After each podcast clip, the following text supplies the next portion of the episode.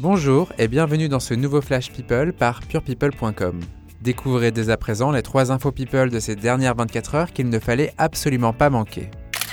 On commence avec Jennifer qui ne se remet pas du décès d'un proche. Invitée sur le plateau de Quotidien, la chanteuse de Notre Idylle a confié qu'elle avait récemment enregistré une chanson intitulée Encore et encore en hommage à son oncle Jean-Luc assassiné en Corse le 5 décembre 2017. Pudique et les larmes aux yeux, elle a commenté Je ne vais pas épiloguer là-dessus. Je vais laisser la justice faire son travail. Il faudra attendre la sortie de son album Nouvelle Page le 26 octobre pour en savoir plus.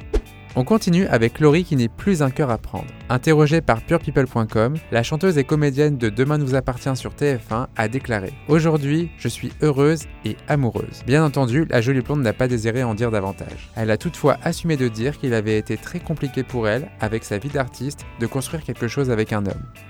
On termine avec Donald Trump qui a une nouvelle fois prouvé sa muflerie en s'attaquant au physique de son ex-maîtresse, l'actrice porno Stormy Daniels, dont il avait acheté le silence 130 000 dollars. Ce 15 octobre, après avoir gagné une petite bataille juridique face à la jeune femme, le président américain a pris la parole pour la traiter de face de cheval. En réponse, Stormy a moqué la petitesse d'une partie de l'anatomie de Donald Trump. On vous laisse deviner laquelle.